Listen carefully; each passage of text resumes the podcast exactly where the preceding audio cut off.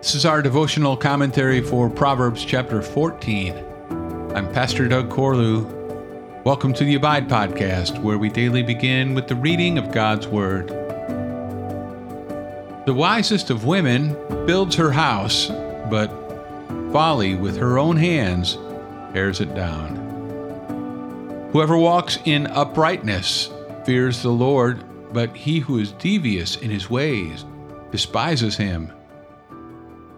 By the mouth of a fool comes a rod for his back, but the lips of the wise will preserve them. Where there are no oxen, the manger is clean, but abundant crops come by the strength of the ox. A faithful witness does not lie, but a false witness breathes out lies. A scoffer seeks wisdom in vain, but Knowledge is easy for a man of understanding. Leave the presence of a fool, for there you do not meet words of knowledge. The wisdom of the prudent is to discern his way, but the folly of fools is deceiving. Fools mock at the guilt offering, but the upright enjoy acceptance. The heart knows its own bitterness, and no stranger shares its joy.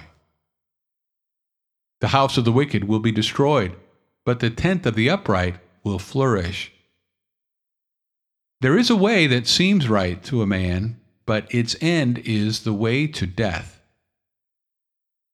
Even in laughter, the heart may ache, and the end of joy may be grief.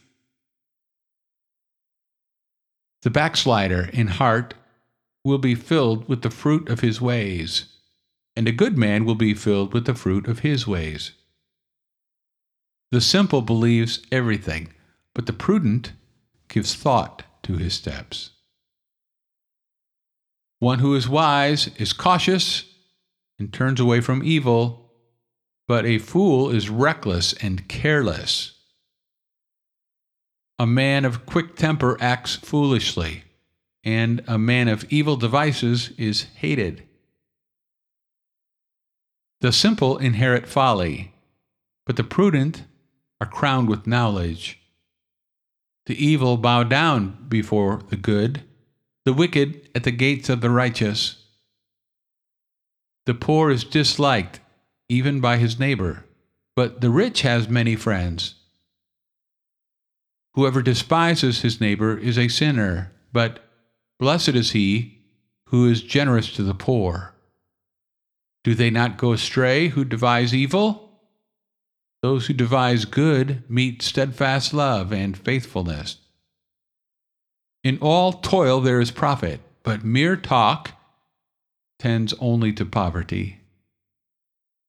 The crown of the wise is their wealth but the folly of fools brings folly. A truthful witness saves lives, but one who breathes out lies is deceitful. In the fear of the Lord, one has strong confidence, and his children will have a refuge. The fear of the Lord is a fountain of life, that one may turn away from the snares of death.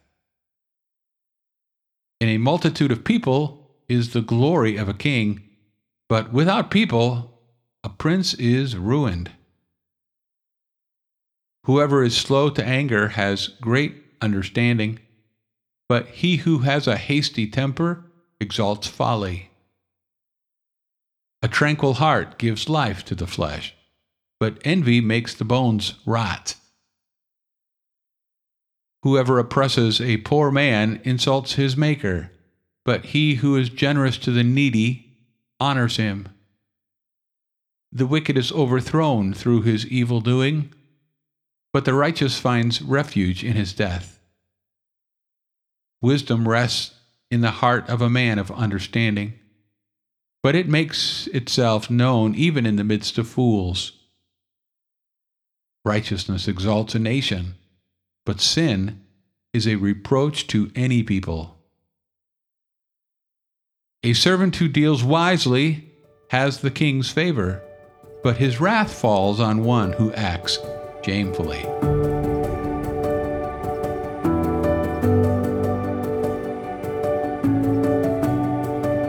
In the book of Proverbs, wisdom is more than human knowledge, practical skill, or strategic insight.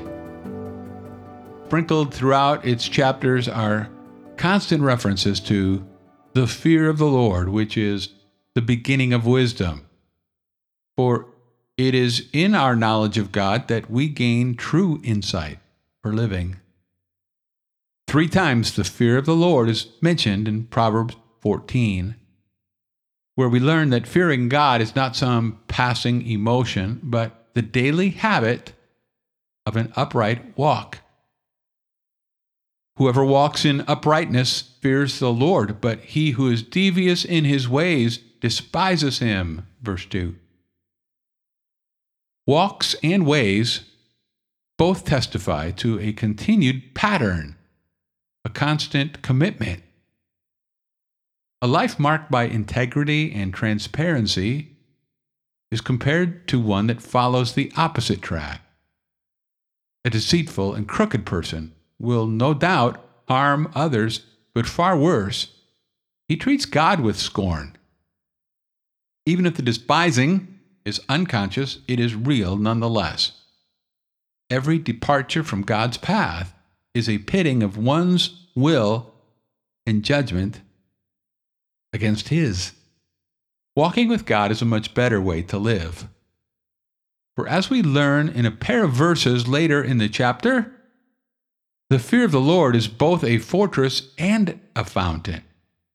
In the fear of the Lord, one has strong confidence, and his children will have a refuge. The fear of the Lord is a fountain of life, that one may turn away from the snares of death. Verses 26 and 27. In other words, godliness brings the twin blessing of security and vitality. Both are necessary because evil not only attacks us, it also attracts us. This is why the man or woman of God must know and show their family something both stronger and better than the foolish ways of the world. To revere and obey the Lord is to dwell under his care, which is like an unassailable military fortress. Fearing him, we have nothing else to fear. And that's not all. The fear of God also provides a ceaseless inner fountain, giving refreshment and energy to meet the challenges of each day. These challenges often have more at stake than we realize. For the one who delights in God actually turns away from the snares of death. Foolish persons are like dumb animals or unsuspecting birds which find themselves trapped unexpectedly. Though their way seems right to them, it ends in death, while the upright flourish enjoying life in all its fullness. Fearing God suggests not only devotion, but discipline. Careless words are held back. Fierce tempers are subdued. And envy is replaced with contentment. Under the sway of God's Spirit, all of life is kept in check. Thanks for listening to the Abide Podcast. For more information about Summit Church of Alta, go to summitefc.com. And I'll meet you again next time as we abide, living daily in the Word.